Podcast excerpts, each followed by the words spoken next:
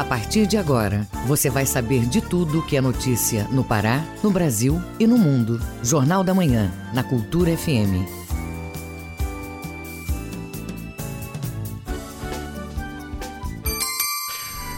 Seis horas e 59 minutos e meio na capital paraense. Bom dia, ouvintes ligados na Cultura FM no Portal Cultura. Hoje, quinta-feira, 28 de maio de 2020. Começa agora o Jornal da Manhã com as principais notícias do Pará, do Brasil e do mundo. Apresentação Marcos Aleixo. Participe do Jornal da Manhã pelo WhatsApp 985639937. Mande mensagem de áudio e informações do trânsito, repetindo 985639937. Os destaques da edição de hoje. Maio Amarelo busca conscientizar para a redução de acidentes de trânsito. Paraenses estão pagando mais caro pelo preço do feijão. Pará registra mais de 1.200 casos de falta de energia provocadas por pipas. Governo do estado recebe mais cinco respiradores para atender pacientes graves do coronavírus. Estudo divulga dados da adoção no Brasil. Governo do Pará suspende deslocamentos interestadual e intermunicipal. Proposta prevê retorno das aulas em 1 de julho. E tem também, claro, os destaques do esporte. Mesa redonda da Federação de Judô trata do empreendedorismo no esporte. Comissão da FPF reúne e anuncia os próximos passos para a volta do futebol no Pará. E ainda nesta edição. Polícia Federal realiza buscas e apreensões como parte do inquérito das fake news. Vendas no varejo registram queda de 26,6% em abril. Leis obrigam planos de saúde a justificar atendimentos negados e apresentar planos de expansão de leitos. Essas e outras notícias agora no Jornal da Manhã. 7 horas no minuto, 7 e 1 na capital. O Pará é notícia. 76 casos da Covid-19 são registrados no município de Anapu, no sudeste do estado. Houve aumento no índice de infectados, mesmo após o decreto municipal de combate à doença. Detalhes com a primeira notícia do interior com o correspondente Ubiratã Bandeira. Anapu teve em 24 horas 12 casos de Covid-19 e o primeiro óbito uma senhora de 76 anos. De 64 infectados, saltou para 76 casos. A preocupação das autoridades no município é o desrespeito total na zona rural sobre o decreto municipal para uso de máscaras e isolamento social. A fiscalização tem flagrado diariamente pessoas sem máscaras, aglomeradas, bebendo em bares e até torneio de futebol de campo aos finais de semana. A Vigilância em Saúde está com uma equipe de quatro pessoas para uma malha viária na zona rural de mais de 3 mil quilômetros. A Secretaria de Saúde conta ainda com uma equipe de profissionais de saúde monitorando e realizando testes em casos suspeitos da Covid-19 dentro do prazo estabelecido pelo Ministério da Saúde na zona rural. Os primeiros dias de ações já foi diagnosticado três casos positivos. Um dos infectados, ao ser visitado pela equipe, estava com mais de 10 visitas, que foram aconselhadas a irem para suas casas. A maior preocupação da equipe de enfrentamento ao coronavírus em Anapu é a zona rural, onde residem maior população idosa, sendo a grande parte hipertensos e diabéticos. De Anapu, o Biratã Bandeira, Rede Cultura de Rádio. Vamos para o oeste agora com Miguel Oliveira trazendo as notícias de Santarém e região, destacando aí que Santarém já deu 100 altas médicas de pacientes e o Hospital de Campanha de Santarém já recebeu 175. Parte deles transferidos até ontem, não é? Havia aí 56 pacientes do total do atendimento, inclusive com apoio de um helicóptero com UTI. Bom dia, Miguel Oliveira. Bom dia, Marcos Aleixo. Bom dia, ouvinte do Jornal da Manhã. Além do tratamento de pessoas vítimas da Covid-19 e adoção de medidas de isolamento social, Santarém trabalha com a prevenção a outras doenças. A campanha de vacinação contra a gripe influenza, depois de vacinar 51% do grupo de risco, entra em sua terceira etapa a partir de hoje para atender a crianças de seis meses e menores de seis anos, gestantes, professores e pessoas na faixa de 55 a 59 anos. Agora, a pandemia da Covid-19 em Santarém já atingiu 1.130 casos confirmados, 68 pessoas morreram da doença. Na região oeste do Pará, já são 138 mortes causadas pelo novo coronavírus. Além de Santarém, a maioria dos casos de óbitos está em Itaituba, Juruti, Oriximiná, Belterra, Alenquer e Almerim. O Hospital de Campanha de Santarém comemorou ontem 100 altas médicas de pacientes que foram acometidos de Covid-19. O Hospital de Campanha de Santarém já recebeu 175 pacientes. Uma parte deles foi transferida e até ontem havia 56 pacientes no total em atendimento da unidade. O serviço aeromédico, um helicóptero com UTI a bordo e outra aeronave adaptada para transporte de doentes já transportaram até os hospitais de Santarém 18 pacientes de municípios da região oeste do Pará. Na manhã desta quinta-feira, o governador Léo de Barbalho vai visitar o Hospital de Campanha de Santarém. Os detalhes dessa visita e toda a cobertura do governador do estado de Santarém você vai ouvir amanhã aqui no Jornal da Manhã. De Santarém, Miguel Oliveira, Rede Cultura de Rádio. Obrigado, Miguel. Vamos para o Marajó. Levantamento mostra que um quarto da população de Breves foi contaminada pelo coronavírus. Os dados preocupantes também apontam que o município foi o que apresentou maior crescimento percentual na quantidade de mortes entre 27 de abril e 11 de maio. Detalhes com Roberto Apolo. A pesquisa foi feita pela Universidade Federal de Pelotas do Rio Grande do Sul. O estudo mostra que 25% dos 103 mil habitantes de Breves, no Marajó, estão infectados com o coronavírus. A região tem um dos piores índices de desenvolvimento humano do Brasil. Diante desta situação, foi preciso mudar a rotina para poder se prevenir do coronavírus. Realidade contada por Dinalva Nunes, que mora no município. Quanto a essa questão de mudança de rotina, é bastante complicado, né? É um tanto que difícil, né? Para a gente nos mantermos de maneira a nos preservar com saúde por causa dessa pandemia. Mas essa mudança de rotina, embora seja assim um pouco complicada, muitas vezes que até mexer com o psicológico das pessoas, até mexeu, né? Muita gente, né, ficar em situação difícil porque mudar a rotina assim bruscamente é um tanto que complicado. A cidade saiu do lockdown estabelecido pelo decreto estadual nesta semana. De acordo com o último balanço, o município tem atualmente mais de 460 casos confirmados e mais de 50 mortes por Covid-19. Roberto Apolo, Rede Cultura de Rádio. A Secretaria de Saúde do Estado, a CESPA, informa em nota que instalou respiradores nesta segunda-feira no Hospital de Campanha de Breves. A Secretaria diz também que o governo do Pará suspendeu o lockdown em Belém e mais 15 cidades do estado já que há uma tendência de queda dos casos da Covid-19 no Pará.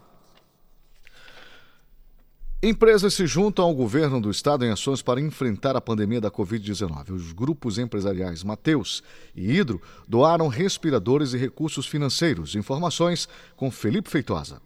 Durante os últimos dias, o governo do Pará ampliou em 120 o número de leitos de UTI para atender pacientes que apresentem complicações relacionadas ao coronavírus. Nesta quarta-feira, o Estado recebeu a doação de mais cinco aparelhos. O governador Helder Barbalho agradeceu o suporte. Eu gostaria de agradecer, em nome do povo do Pará, ao Grupo Mateus, por estarem fazendo a doação de cinco respiradores que estarão permitindo com que nós estejamos ampliando leitos de UTI uh, eh, em nosso estado. Os aparelhos foram entregues pelo grupo de supermercados Mateus.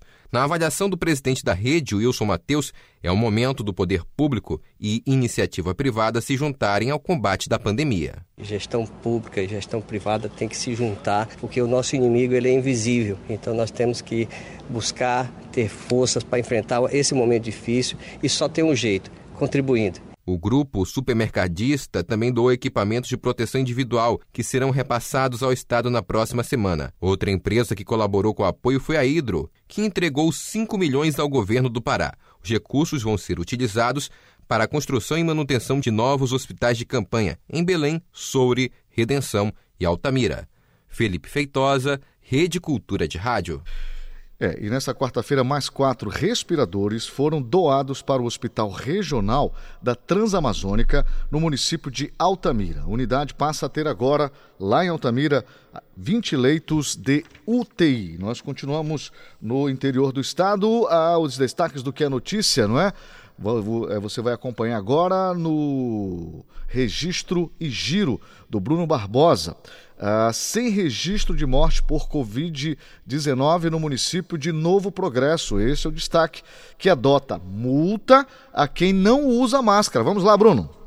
A multa para quem não usar máscara nas ruas e locais públicos da cidade é de R$ 120,32. O município do Sudoeste Paraense ainda não chegou a fechar o comércio. À beira da rodovia Santarém-Cuiabá, Novo Progresso tem 63 portadores do coronavírus. Outros 26 já estão recuperados e nenhum óbito relacionado à Covid-19 foi registrado.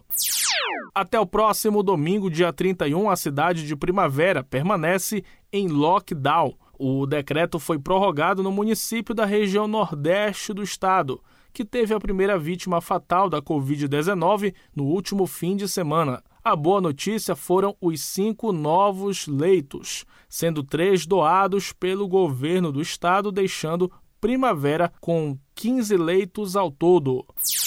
Em Faro, donos de sítios localizados à margem da PA 254 e do rio Nhamundá estão sendo cadastrados para facilitar o deslocamento na cidade, já que até o próximo domingo, dia 31, a circulação de pessoas e mercadorias está restrita o município do extremo oeste paraense ainda não teve nenhum óbito registrado. Cinco pessoas já contraíram a Covid-19. Da zona urbana, quatro pessoas e uma da zona rural. Todas já estão curadas e não há internados. Bruno Barbosa, Rede Cultura de Rádio. Governo do Pará adiciona em decreto novas medidas de combate contra o coronavírus. As determinações são em relação à suspensão dos deslocamentos interestadual e intermunicipal. Reportagem Tamires Nicolau. De acordo com o decreto, permanecem suspensos os transportes coletivos interestaduais de passageiros pelas vias terrestre e fluvial. Em relação aos deslocamentos intermunicipais, a norma também proíbe a entrada e saída de pessoas, seja por meio rodoviário ou fluvial, em Belém e nos municípios da região metropolitana. A medida não se aplica a carros particulares e nem ao transporte de carga e pessoas que precisam fazer deslocamento por motivo de trabalho, retorno para casa ou tratamento de saúde, mediante comprovação de residência. O secretário estadual de Segurança Pública, o Machado, explica as medidas. Não há impedimento com relação à saída e entrada pelo meio aéreo. Porém, com relação aos meios terrestres e fluvial, há restrição ainda de saída e entrada da região metropolitana, apenas permitido para o tráfego de cargas, insumos que abastecem a nossa região além de necessidade especial, como por exemplo a atividade profissional que a pessoa exerça em Belém ou fora da região metropolitana, ou necessidade de saúde ou qualquer outra justificada. A pessoa deve andar com um documento que comprove essa condição para que possa passar nas nossas barreiras, sob pena, ainda assim, de multa em caso de descumprimento dos termos do decreto. A comprovação da necessidade do deslocamento também pode ser feita com a autodeclaração disponível no site da Procuradoria-Geral do Estado no endereço pge.pa.gov www.cultura.gov.br. Tamires Nicolau, Rede Cultura de Rádio.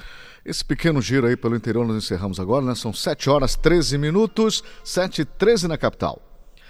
Bom, ontem o governador do estado e o secretário de saúde, ele, eles receberam aqui na capital o ministro interino da saúde, não é?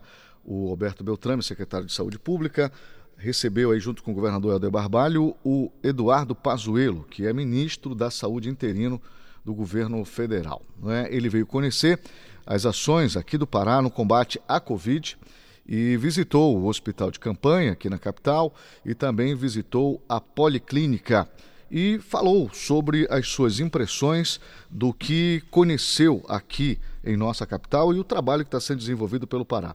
O secretário Alberto Beltrame também fala sobre esta união né, dos entes, tanto o governo federal quanto o estado quanto o município. E no final, o governador Helder Barbalho também comenta sobre essa visita do ministro aqui no Pará. Vamos ouvir. A preparação do interior e continuar melhorando a capacidade na capital é necessária nesse momento. para que nós tenhamos possibilidade de fazer frente à demanda do que ainda vai acontecer no interior. O que mais me impressionou aqui foi a policlínica com as ações de triagem. É uma medida que nós estamos discutindo agora no Ministério da Saúde, que já vem sendo feita essa medida pelo governo do Estado. Eu acho que isso é uma, uma, uma coisa muito resolutiva e eu estou levando como exemplo para a gente poder implantar também aonde está com maior incidência no país. Não é possível fazer a gestão uh, de uma grave crise, de uma grave emergência de saúde pública, sem que os três atores que comandam e que fazem a governança do Sistema Único de Saúde estejam sentados juntos, e a demonstração foi essa hoje. Estavam aqui Estado, estava a representação dos municípios e estava a União. A união do governo do Estado com o governo federal e os governos municipais na estruturação do sistema de saúde que permitam com que estejamos em condições de atender a população. Nós estamos avançando diariamente na ampliação dos leitos de UTI. A partir do diálogo com o ministro Pazuello, nós estamos assegurando e garantindo um incremento que permitirá com que até o início da próxima semana nós cheguemos a 600 leitos de UTI específicos para pacientes de coronavírus, o que nos dá inclusive a estruturação adequada para que nós estejamos preparados para gradativamente, passo a passo, o processo de liberação de atividades econômicas, para que gradativamente nós possamos retomar a vida e a normalidade da sociedade paraense. 7 horas 16 minutos, 7 e 16 na capital. Ouça a seguir no Jornal da Manhã. Vamos saber que o Conselho Estadual de Educação aprovou nova técnica conjunta que estabelece algumas regras para o retorno das aulas. Isso aqui no Jornal da Manhã, já já não toque no seu rádio, senão você vai perder essa notícia.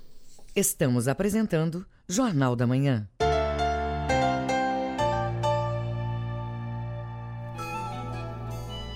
Escritora, cantora e compositora Jane Duboc faz um passeio amplo e restrito pelos caminhos da música. Oi, pessoal, Rádio Cultura, programa Brasil Brasileiro. Aqui quem está falando é a Jane Duboc. A gente vai conversar um pouquinho sobre o que eu passei na música até hoje. Jane Duboc, uma das grandes intérpretes que passeiam do jazz a MPB, é nossa convidada no Brasil Brasileiro, neste sábado, sete da noite. Manuel Aldaz, vamos lá viajar.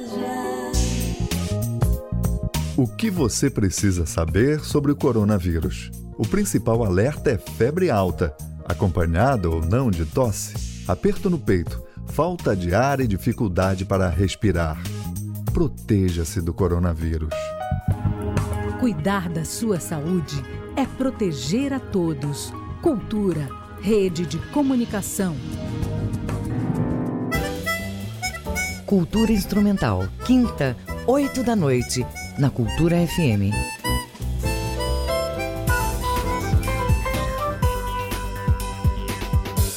Voltamos a apresentar Jornal da Manhã. Previsão do tempo.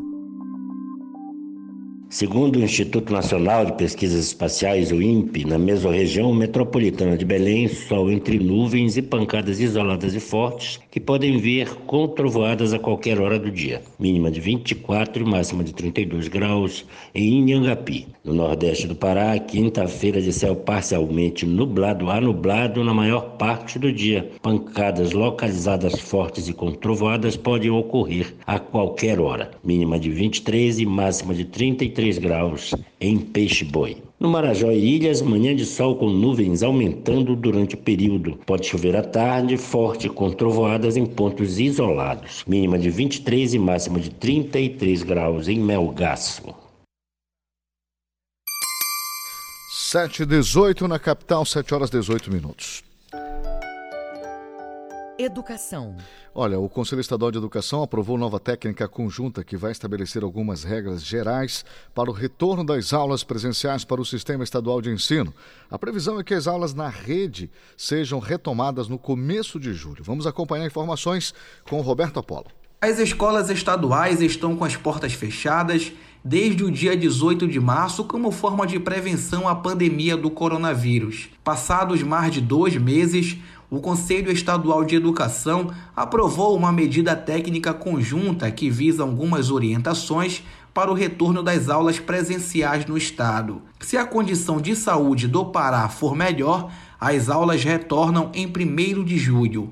A secretária de Educação do Estado, Eliette Braga, comenta a proposta. São diretrizes que vão balizar o nosso retorno e que estabelecem as normas para que a gente possa fazer isso em segurança. No entanto, nós queremos deixar muito claro que as aulas elas só retornarão a partir do momento que as autoridades sanitárias do estado elas nos garantam que há possibilidade do retorno seguro. Então, o Conselho, com certeza, dá as normas, as diretrizes, mas a SEDUC ela retornará às aulas a partir do momento em que houver liberação das autoridades de saúde do nosso estado. A conversa teve a presença dos representantes do Conselho, da Secretaria de Estado de Educação, da Assembleia Legislativa do Pará, além do Sindicato dos Trabalhadores em Educação Pública do Estado, Sintep. O documento proposto abrange as escolas da rede estadual e a rede privada, podendo se estender para o sistema municipal de ensino. Vale ressaltar que as escolas devem cumprir um calendário letivo obrigatório de 800 horas. Uma das ideias apresentadas na reunião seria de ampliar a carga horária de aulas presenciais para completar essas demandas com outras atividades pedagógicas, de acordo com o planejamento de cada escola. Roberto Apolo, Rede Cultura de Rádio. Jornal da Manhã. Informação na sua sintonia. Novas leis obrigam planos de saúde a justificar atendimentos negados e apresentar planos de expansão de leitos. A ideia é desburocratizar o serviço e dar direito de ampla defesa aos beneficiários, como você vai acompanhar agora com Marcelo Alencar.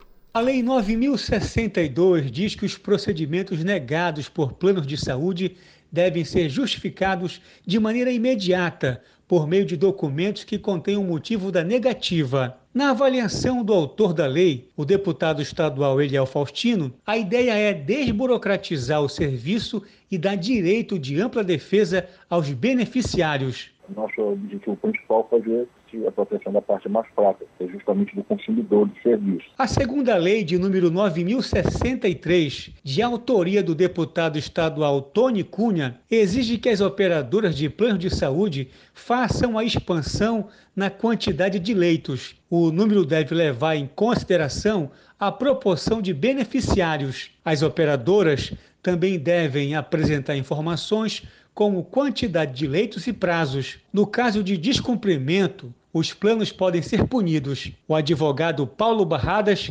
explica sobre os benefícios das novas leis. No primeiro caso, é uma medida muito boa, a documentação, a oficialização da negativa do plano e atende a um princípio básico do direito do consumidor. A outra medida da expansão dos leitos, que deve ser temporária, né, enquanto houver necessidade, também é uma medida bastante razoável, porque se o plano de saúde não tiver uma capacidade de atendimento proporcional à necessidade da sua carteira de clientes, é porque foi vendido algo que não vai ser entregue. O governador Helder Barbalho vetou o artigo 2 do projeto, que estipula prazo de 20 dias para o término da execução do plano de expansão por considerar inconstitucional. Marcelo Alencar, Rede Cultura de Rádio.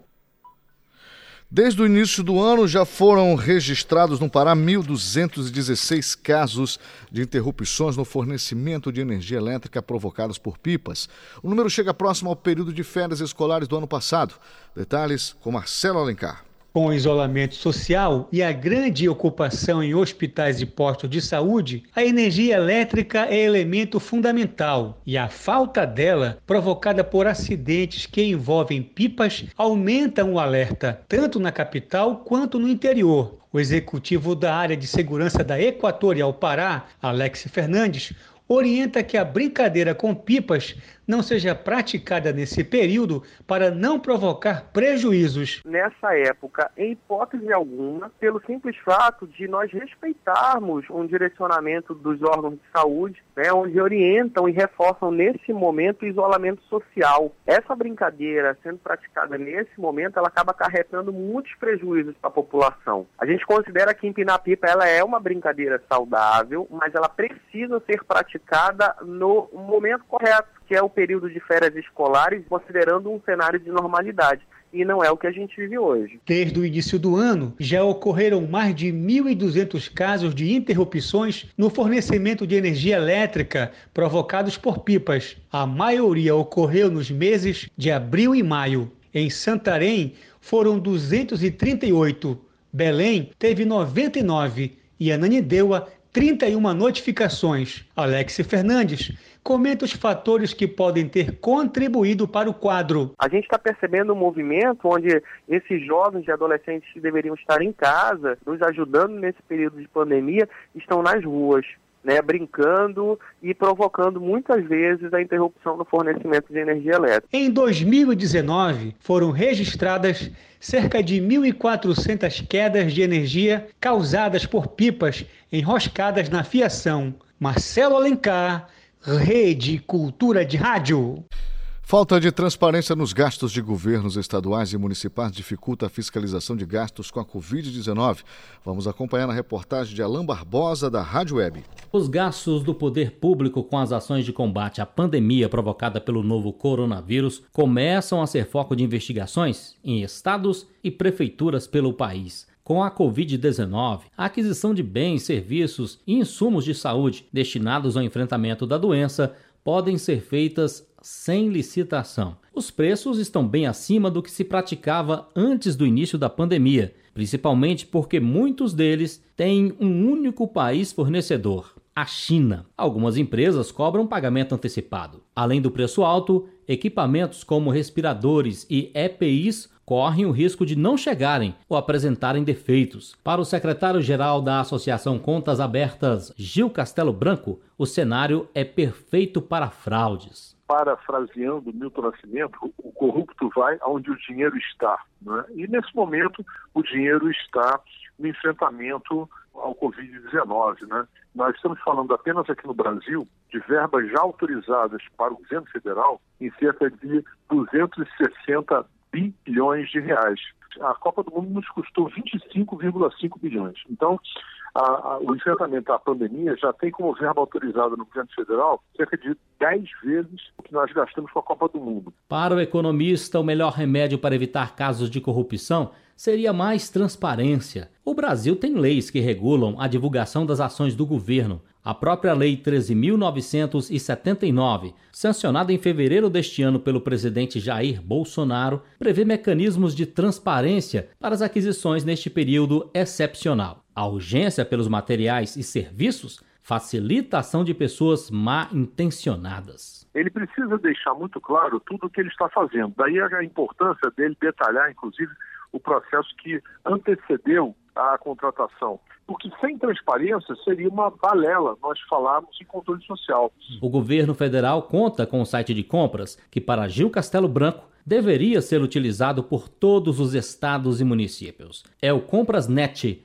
que poderia unificar um cadastro de preço dos insumos necessários para o combate ao novo coronavírus. Facilitaria, inclusive, a atuação dos órgãos de controle, como o Ministério Público e tribunais de contas, mas nem todos os entes federativos aderiram à ferramenta. Agência Rádio Web de Brasília, Alain Barbosa. O Mundo é Notícia.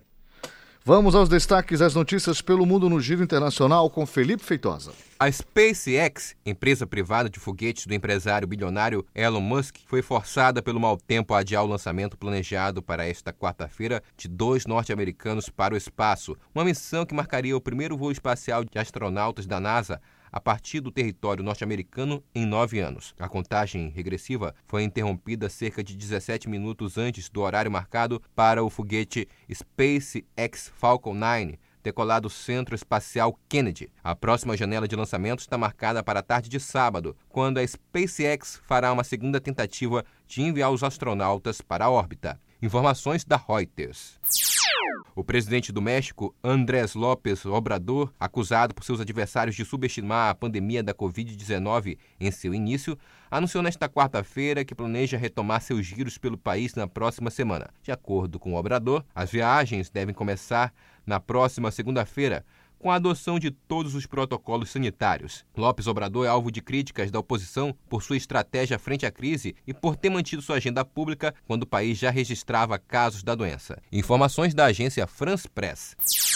A França proibiu oficialmente nesta quarta o uso da hidroxicloroquina para tratar casos de Covid-19. Um decreto que permitia o uso do medicamento em casos graves da enfermidade foi cancelado, de acordo com decisão publicada no Diário Oficial do país. A medida foi adotada após parecer desfavorável do Conselho Superior de Saúde Pública sobre o uso da medicação e passou a valer imediatamente. A França é o primeiro país a adotar a proibição após a Organização Mundial da Saúde decidir, na última segunda-feira, suspender testes clínicos com a hidroxicloroquina no tratamento contra o coronavírus, que estavam sendo realizados em vários países. Informações da Deutsche Welle.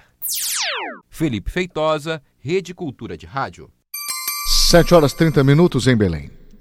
Ouça a seguir no Jornal da Manhã.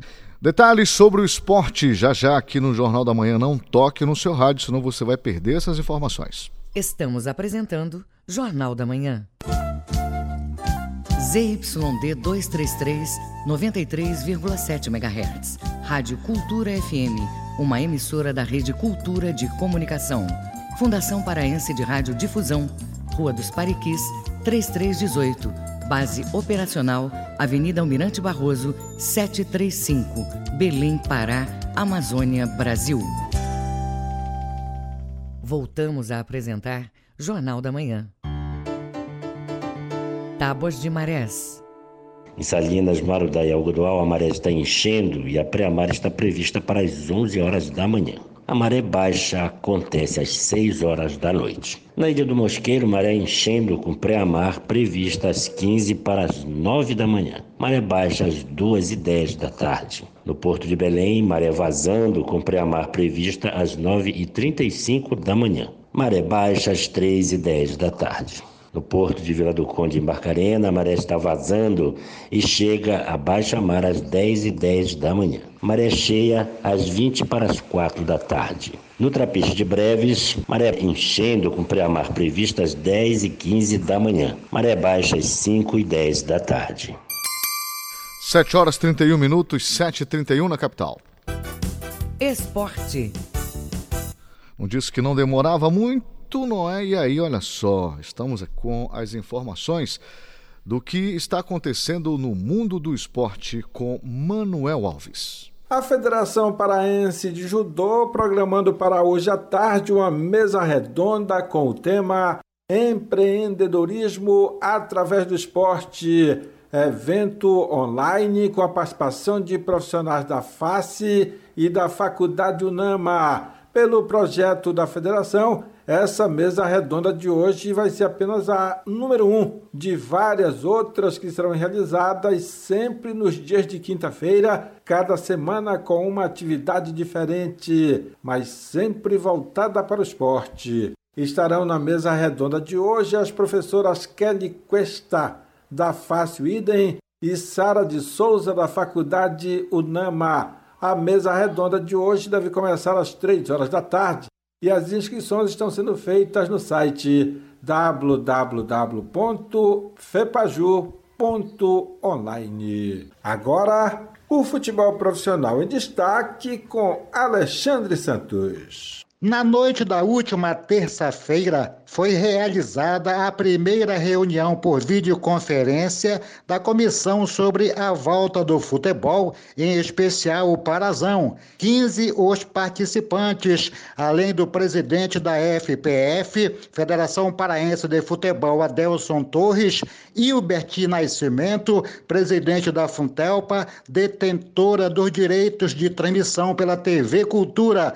O coordenador Paulo Romano esclareceu o que ficou acertado. Vários assuntos foram abordados, inclusive a CBF se colocando à disposição da nossa comissão para ajudar no que for preciso, inclusive vai nos enviar, nos encaminhar as diretrizes que estão sendo tomadas pela CBF junto ao Ministério da Saúde para que nós possamos ter um protocolo seguro, um protocolo que possamos executá-lo, a fim de que no dia de retomada do futebol nós estejamos seguros de que estaremos protegendo a vida daqueles que fazem com que uma partida de futebol aconteça. Um dos assuntos que foi amplamente discutido é em relação ao teste daqueles que irão fazer parte da realização de um jogo de futebol. Este é o ponto fundamental para que nós tenhamos segurança de proteger aqueles que irão fazer com que o futebol possa ser retomado. E com isso, nós estaremos elaborando o protocolo. Já agendamos a próxima reunião para dia 2, na próxima terça-feira, e nesta reunião já estaremos estipulando datas para conclusão do protocolo e provavelmente também uma data prevista para que nós possamos retomar com o futebol. O árbitro Delson Fernando Freitas da Silva representou o Sindicato dos Árbitros. Que seja construído todo um protocolo de acordo com a demanda da nossa competição. Como vamos seguir, de que forma vamos seguir, quem está autorizado, quem não está autorizado a estar tá no, no gramado de jogo, quais jogadores estão habilitados em termos de documentação.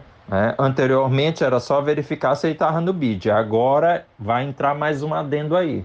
Ele está liberado pelo Ministério da, da Saúde, ele passagem pelos túneis de acesso, vestiário das equipes, vestiário da arbitragem, então tem que ter todo um cuidado. Alexandre Santos para a Rede Cultura de Rádio. Com isso, nós fechamos o bloco do esporte hoje aqui no Jornal da Manhã desta quinta-feira, que segue aqui pela 93.7 Rádio Cultura FM e a Rede Cultura de Rádio. 7 horas 36 minutos, 7 e 36 na capital os números da economia.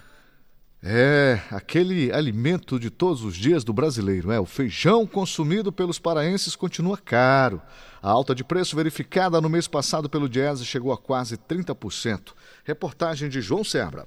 Segundo o Diese Pará, mesmo com uma conjuntura desfavorável, o preço da alimentação básica dos paraenses continua em alta. No mês passado, a cesta básica no estado teve uma alta de quase 4% em relação à cesta básica no mês de março e custou R$ 434,19 comprometendo na sua aquisição cerca de 45% do salário mínimo atual de R$ 1.045. Everson Costa, técnico do Diese Pará, fala sobre o produto que tem puxado o reajuste. A pesquisa da cesta básica do Diese Pará, realizada no mês passado, identificou o feijão como o produto entre os dois alimentos básicos que apresentou a maior alta de preço. Na verdade, a gente está falando do feijão comercializado nos mercados, o jalo, o carioquinho ou popularmente conhecido como cavalo. Esse feijão ultrapassou a casa dos 27% de reajuste, na verdade foram quase 30% de alta no mês de março para abril. Ainda segundo o Diese Pará, no mês passado a maioria dos produtos da cesta básica apresentaram aumentos de preço, com destaque para o feijão. Dependendo do tipo da marca do feijão, preços que podem chegar até próximo de 10 reais. Em alguns casos até 9, 8,50 de média, depende muito da marca, do local e do tipo de feijão pesquisado. Nem todo mundo vai ter condição de estar comprando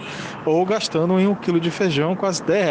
Isso tem um peso e um custo, principalmente para o assalariado que já gasta quase metade do salário dele só para comprar alimentação básica. Segundo as pesquisas do DIEESE, o preço médio do quilo do feijão em dezembro de 2019 foi comercializado em média nos supermercados de Belém a R$ 5,49 e no mês passado foi comercializado em média a CGAs e 56 centavos. O preço do quilo do feijão consumido pelos paraenses apresentou alta de 28% no mês passado em relação ao mês de março. O técnico do DIEESE Pará, Everson Costa, explica os motivos do aumento no preço. Ele está mais ligado a questões sazonais e de safra. O produto saiu do período entre safra, houve uma diminuição da área plantada, consequentemente uma colheita menor, e também não podemos deixar de relativar a questão da pandemia em relação às questões de dificuldade de locomoção, logística, mas esse não foi o fator determinante. Na prática, a gente está vivendo é uma alta forte em função da diminuição da área plantada, muita chuva ou muito frio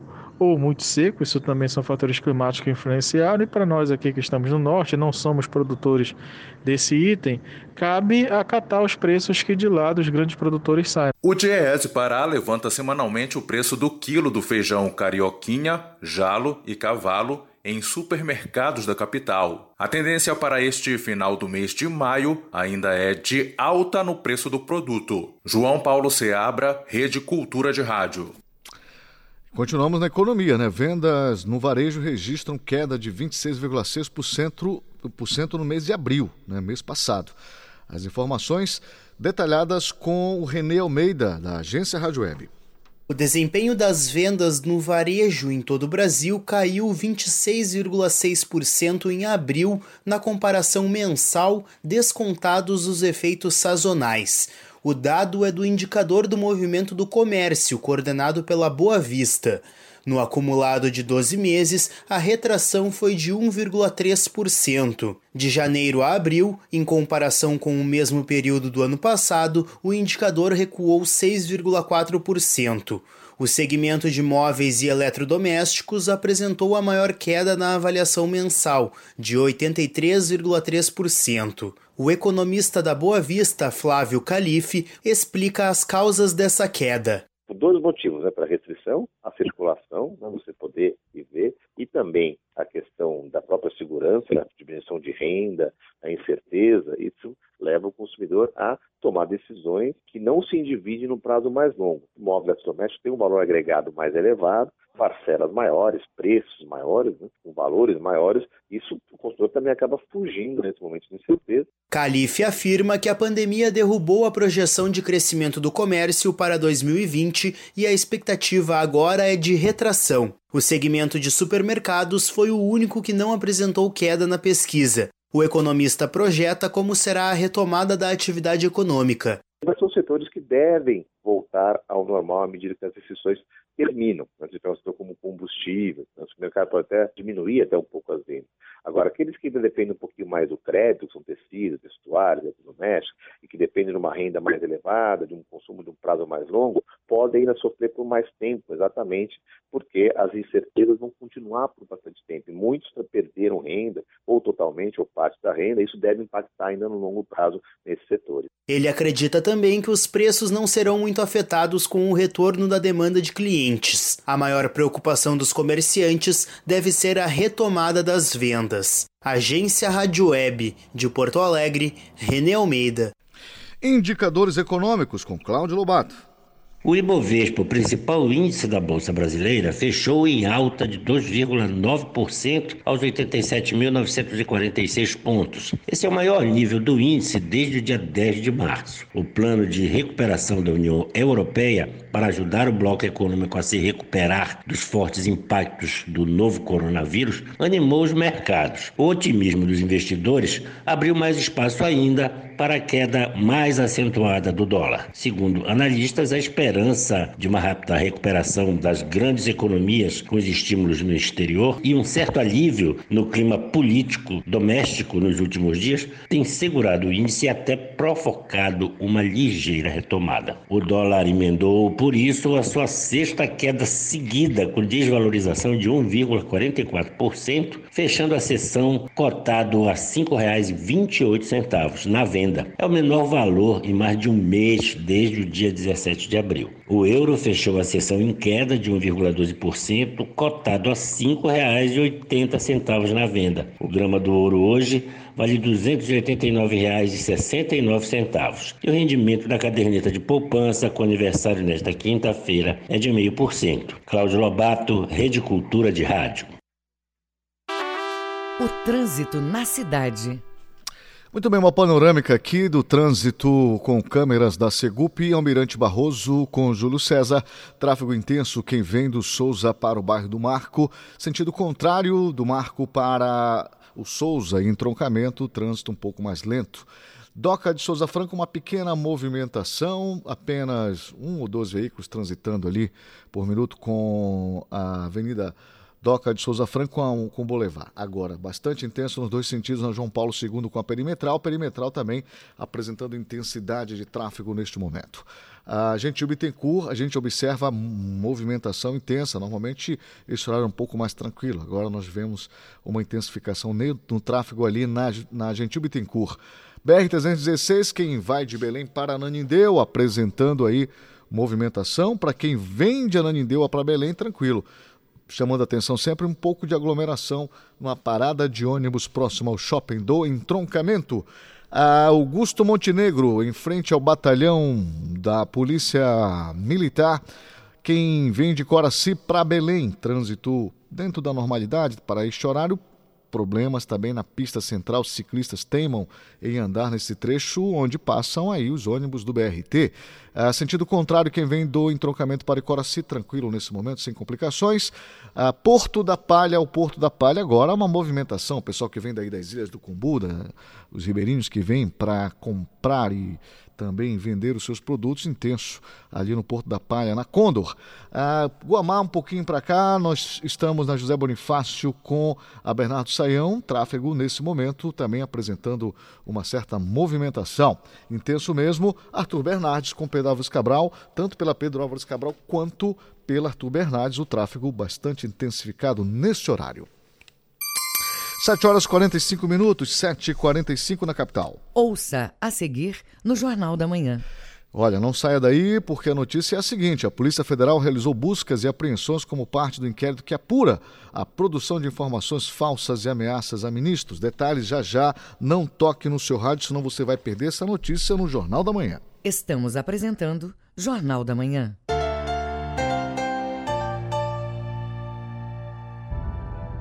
Hoje nós presenciamos a história. Muita coisa pode mudar, mas uma será sempre igual: a essencialidade da vida.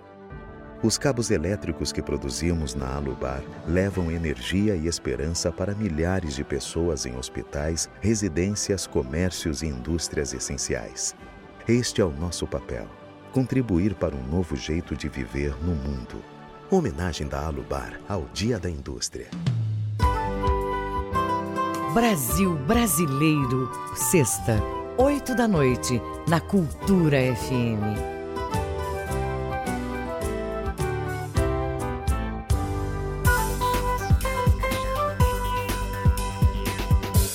Voltamos a apresentar Jornal da Manhã.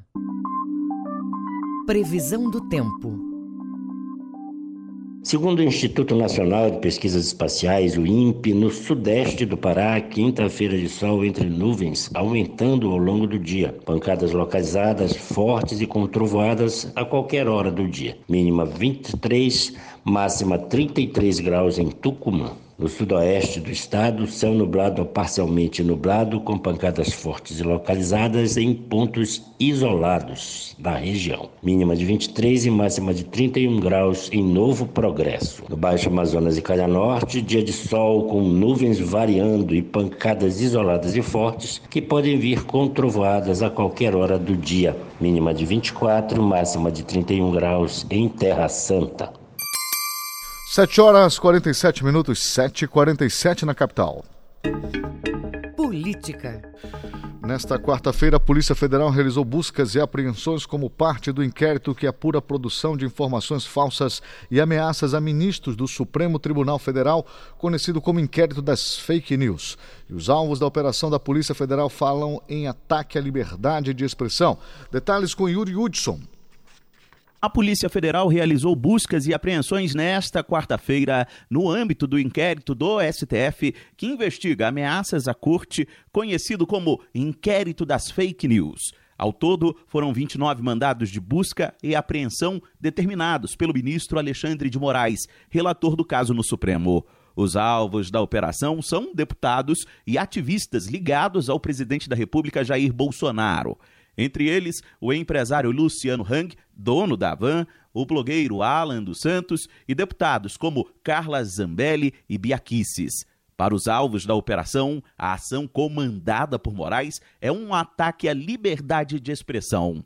Nas redes sociais, Alan dos Santos condenou o que chamou de intimidação. Os caras estão achando que vão intimidar. Gente, esse tipo de intimidação funciona como frouxo. Na história do planeta é. nunca funcionou, né? Nunca.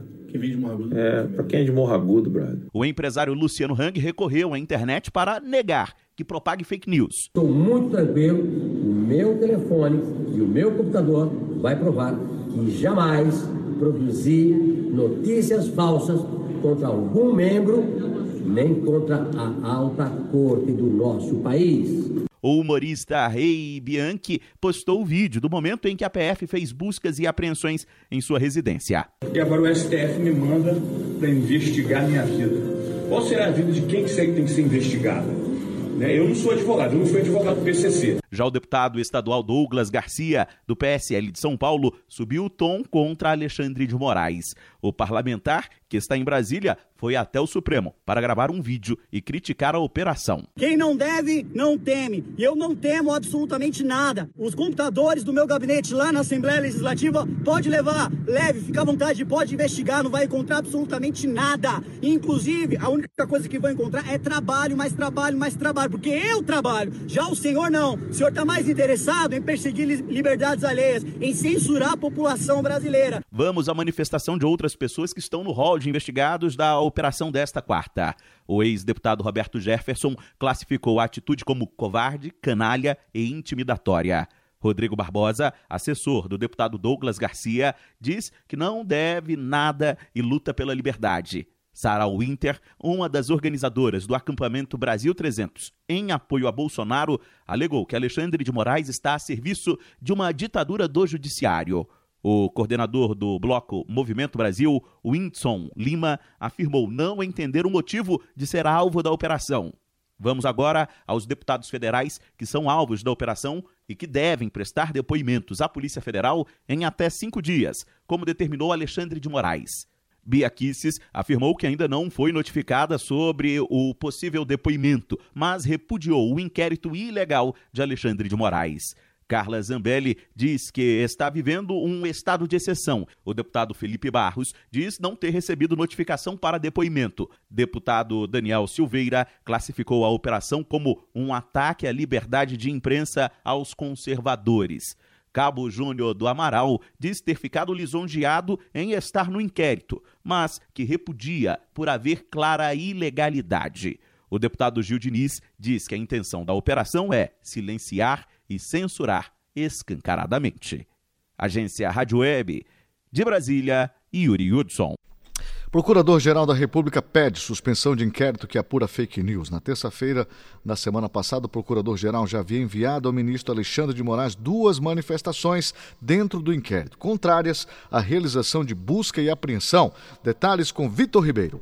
O Procurador-Geral da República, Augusto Aras, pediu ao Supremo Tribunal Federal a suspensão do inquérito 4781, que apura a disseminação de fake news, ofensas e ameaças contra integrantes da corte. Nas primeiras horas dessa quarta-feira, a Polícia Federal cumpriu 29 mandados de busca e apreensão em cinco estados e no Distrito Federal contra os investigados, entre eles empresários e políticos. À tarde, Aras pediu a suspensão do inquérito até que o plenário do Supremo estabeleça limites para as investigações presididas pelo ministro Alexandre de Moraes. A manifestação do PGR não foi nesse inquérito, mas numa ação que questiona a investigação e tem como relator o ministro Edson Fachin. Essa segunda ação é uma ADPF, Arguição de Descumprimento de Preceito Fundamental da Rede Sustentabilidade.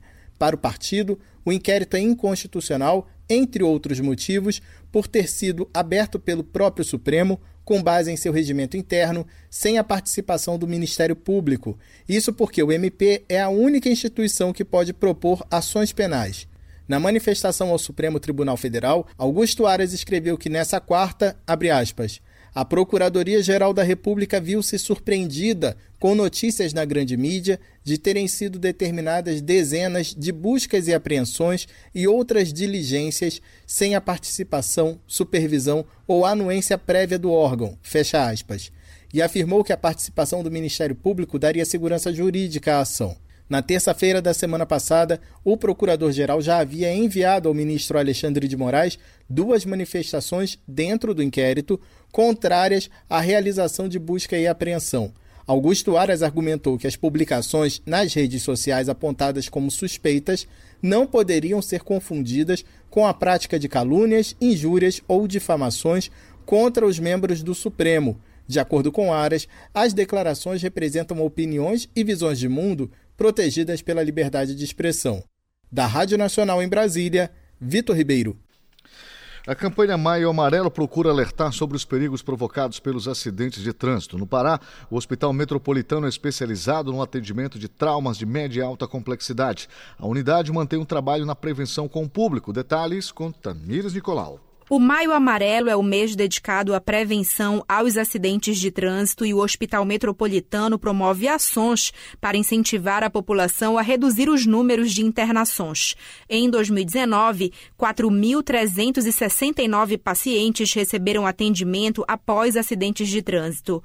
Desse total, 1.838 foram causados por colisões de automóveis e 1.562 se acidentaram com motocicletas Já o índice de pessoas atropeladas chegou a 727 registros na unidade de saúde. A coordenadora de projetos sociais do Hospital Metropolitano, Roberta Cardins, fala sobre a importância da conscientização. A educação no trânsito ela se faz cada vez mais importante, mesmo porque a gente perde vidas. São pessoas que também se vão, são pessoas que perdem sua força de trabalho, tudo por causa do trânsito. A recomendação é bem simples. Eu acho que a gente deixar de olhar só para a gente e parar e pensar no outro. O trânsito não sou só eu, o trânsito são os pedestres, são os motociclistas, são os motoristas. Então, assim, eu tenho que pensar na minha calma para que eu chegue no local em segurança, mas eu também tenho que deixar o outro em segurança. A gente nota um individualismo muito grande até nisso, porque eu estou atrasado, então eu tenho que chegar rápido, eu vou avançar o sinal. Nessas minhas atitudes, eu posso comprometer seriamente a vida de outra pessoa.